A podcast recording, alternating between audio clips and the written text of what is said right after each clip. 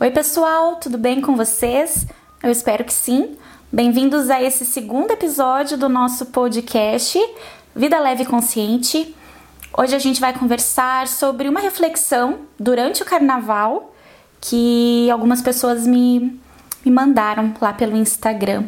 A gente conversou sobre aquela síndrome nova que muita gente com, é, conhece como FOMO, que é o Fear of Missing Out. Então, a gente conversou sobre isso no carnaval, que é aquela síndrome de sentir que você tá perdendo algumas coisas. A vida tá passando, as pessoas estão fazendo muitas coisas e você tá estagnado. Você queria estar tá fazendo tanta, tantas coisas quanto os outros e por alguma razão você não tem essa, essa oportunidade, essa possibilidade. Então a gente vai conversar sobre isso. É, se você não me segue pelo Instagram, eu te convido a me seguir por lá é o arroba robertazanata.oficial, porque a gente tem essas reflexões curtas quase que diariamente. E para quem está aqui e não me conhece ainda, é, eu trabalho como terapeuta integrativa e o foco principal do meu trabalho na internet é autoconhecimento, trazer uma vida mais consciente, não é à toa que o nome do podcast é esse, para que a gente tenha mais sentido no dia a dia, consciência do que a gente faz, do porquê que a gente faz para a gente ter uma melhor relação tanto com o nosso interior quanto com as pessoas ao nosso redor. Então, te convido também a conhecer o meu trabalho no meu site robertazanata.com.br. Mas vamos lá, vamos conversar então sobre Fear of Missing Out, que é o medo de perder algo, aquela sensação de que eu tô perdendo alguma coisa, eu não posso ficar em casa porque a vida tá acontecendo, eu não posso ficar em casa numa sexta-noite porque todo mundo tá aproveitando. No carnaval as mensagens foram sobre isso, como que eu me, como que eu posso me sentir melhor porque eu tô vendo pelo Instagram todo mundo curtindo carnaval, pulando e eu tô aqui em casa sozinha sem ter essa oportunidade. É... No final de ano, todos os anos, eu recebo muitas mensagens angustiadas também sobre isso. Todo mundo tá na praia, todo mundo tá aproveitando e só eu tô aqui na cidade. E, e claro que isso gera uma angústia na gente, porque talvez a gente realmente quisesse estar festando, mas talvez não. E é sobre isso que eu quero conversar com vocês. É, eu já passei por isso. Quando eu era adolescente, é, eu não, eu era tímida, né? quando eu era criança e quando eu era adolescente, eu era tímida. Então eu não era aquela pessoa que tinha um monte de amigos, uma rede de amigos. Isso, isso se transformou na minha vida adulta. Mas na adolescência, eu passei muito tempo vendo os meus colegas na praia, os meus colegas fazendo coisas e eu não tinha com quem fazer. Até que com 15 anos eu, eu conheci uma amiga e a gente ficou muito amiga, muito juntas. E com ela eu comecei a fazer muitas coisas que até então eu nunca tinha feito. E um pouco dessa sensação passou, né? Só que aí depois que eu cresci, depois que eu desenvolvi né, a minha vida adulta, a minha consciência, eu tive a oportunidade de morar é, sozinha, né, por alguns anos. E nada, nenhuma dessas sensações me passava. Eu era muito feliz morando sozinha. Claro que naquela época eu já tinha muitos amigos, então eu sempre tinha oportunidade de fazer alguma coisa, mas nem sempre eu fazia. Teve muitas sextas, muitos sábados, muitos finais de ano que eu preferi ficar em casa sozinha, me curtindo, do que na necessidade de estar com alguém em algum lugar fazendo alguma coisa. E por quê? Porque eu, né, depois de todo o meu processo do despertar, para quem não sabe sobre o meu processo de despertar, lá no YouTube, no, no canal que é o meu nome, né, Roberta Zanata, tem todos os vídeos contando detalhes do meu despertar. Depois do meu despertar, eu desenvolvi uma autoestima que eu não tinha. É, então eu comecei a me sentir bem com, comigo mesma na, na, na, solidão, em ficar sozinha em casa, em fazer as coisas sozinha, em ir para cá e para lá sozinha. Para mim tava tudo bem. Não, não tinha mais essa necessidade de ter pessoas ao meu redor o tempo inteiro. E mesmo as coisas, assim, é, eu desenvolvi um sentido na minha vida, um propósito maior de estar aqui.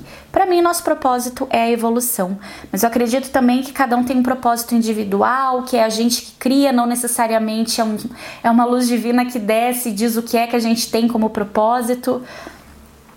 Eu acho que cada um de nós tem várias missões aí nessa vida, ao longo da nossa jornada. E o meu propósito, eu, né, eu senti dentro de mim, mas eu também decidi por isso, que é fazer isso que eu faço aqui. Né, levar o autoconhecimento para as pessoas, porque eu eu mudei muito quando eu comecei a me conhecer, quando eu comecei a desenvolver a minha espiritualidade no meu despertar. Então foi uma virada de chave gigante na minha vida. Então, eu percebia que pro meu trabalho não é tudo que convém, sabe? Pro meu trabalho eu exijo estar tá bem emocionalmente, eu, eu preciso estar tá bem energeticamente, eu preciso estar tá bem fisicamente para que, né, nós somos um ser é, é, integral, corpo, mente, espírito, emoções, uma coisa interliga a outra. Então eu tenho que estar bem em todos os âmbitos, claro que nem sempre eu tô bem, mas eu busco por isso. Então, algum, determinadas amizades, determinados ambientes, determinadas festas já não já não me cabem mais. E tudo bem, porque o meu propósito é maior do que isso. E aí, quando a gente percebe esse movimento de comparação que existe tão grande com as redes sociais, começa a criar uma urgência em nós de coisas que talvez se a gente não visse alguém fazendo, a gente não ia sentir vontade de fazer também. Lá atrás, é, a gente não tinha rede social para ver as pessoas fazendo coisa o tempo inteiro. Não tinha Facebook, não tinha Instagram, não tinha WhatsApp. As pessoas estavam fazendo coisas do mesmo jeito e a gente não tinha essa urgência de fazer porque a gente não via. A gente não tinha essas informações o tempo inteiro das pessoas viajando, das pessoas nos melhores restaurantes, das pessoas rodeadas de amigos, das pessoas em praias paradisíacas. A gente não tinha essas informações. Então, se a gente estava em casa assistindo televisão, estava tudo bem, porque essa era a nossa realidade, era essa, essa era a nossa vida. É isso que eu quero conversar com você, sabe? É, rede, as redes sociais fazem com que a gente tenha urgência em ter coisas que talvez se a gente não visse, a gente nunca teve essa urgência. A gente começa a sentir necessidades de ter coisas específicas, geralmente de pessoas que a gente gosta e acompanha, de ir em lugares específicos, de ir em restaurantes específicos, de estar em relacionamentos igual aquele que é mostrado. E a nossa realidade talvez não seja essa. Talvez a nossa realidade seja outra.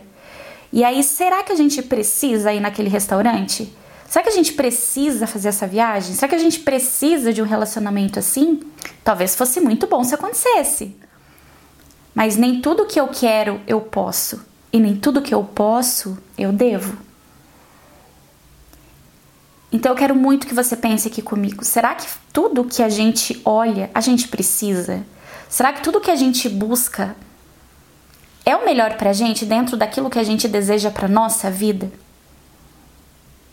Talvez não. Talvez aquilo não vá fazer, não vá acrescentar em nada na nossa vida. Seria bom se tivesse? Talvez seria gostoso. Mas não vai acrescentar. Não vai te fazer evoluir, não vai te trazer uma consciência.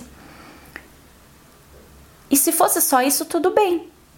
Só que em alguns casos, para algumas pessoas, gera uma angústia enorme, sofrimento.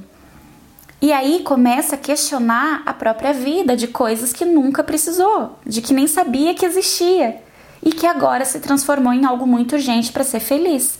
Eu só vou ser feliz se eu tiver uma vida muito parecida com aquela pessoa, se eu tiver rodeada de amigos, se eu estiver pulando carnaval, se eu for dezembro para praia. Então, esse medo de estar tá perdendo alguma coisa, você não está perdendo nada. Você está exatamente onde você deveria estar. Exatamente, porque se você tivesse que estar em outro lugar, você estaria em outro lugar. A vida é sábia demais, gente. Ela é muito mais é sábia do que nós. Os nossos desejos não necessariamente são nossas necessidades, mas a vida, Deus, o universo, esses sabem aonde a gente precisa estar, com quem a gente precisa estar, enfrentando, enfrentando os conflitos que a gente precisa enfrentar por milhões de razões diferentes, né? Mas a base de tudo é a razão da gente estar aqui, que é evoluir, que é crescer, que é aprender, que é se transformar, que é se lapidar, né? Então pensa nisso. Hoje você tem exatamente o que você precisa ter. A família que você tem, boa ou ruim, é a família que você precisa ter. Isso não significa que você precisa estar o tempo inteiro, né, em contato se não te faz bem. As pessoas ao teu redor, teu trabalho, a tua carreira. É o que você precisa viver. O teu corpo, o teu biotipo, o tamanho dos teus ossos, a, a, a, o, o desenho né, das curvas do teu corpo, a cor da tua pele, a cor dos olhos, o estilo do cabelo, tudo isso você é exatamente assim porque você precisava vir dessa forma para enfrentar o que você tem que enfrentar nessa vida. E o enfrentar não necessariamente são coisas ruins. A gente vem com algum plano, né? Que a gente vai mudando pelo nosso livre-arbítrio ao longo do caminho. É, mas a gente tem um plano do que a gente precisa viver. E não só de sofrimento, de alegrias também, né? De coisas legais que vão acontecendo na nossa vida. E a gente veio exatamente aonde e como e com quem para viver essas coisas. Então, quando a gente trabalha espiritualidade no dia a dia, essa vida mais material, essas necessidades mundanas, né, físicas, é, elas ficam menos importantes. Não é, gente, que a gente vai fazer um voto de, de pobreza, que agora não me importa mais. Não é isso, tá? A gente tá no mundo físico. Aqui a gente tá no mundo físico, a gente precisa dessas coisas para viver, tá?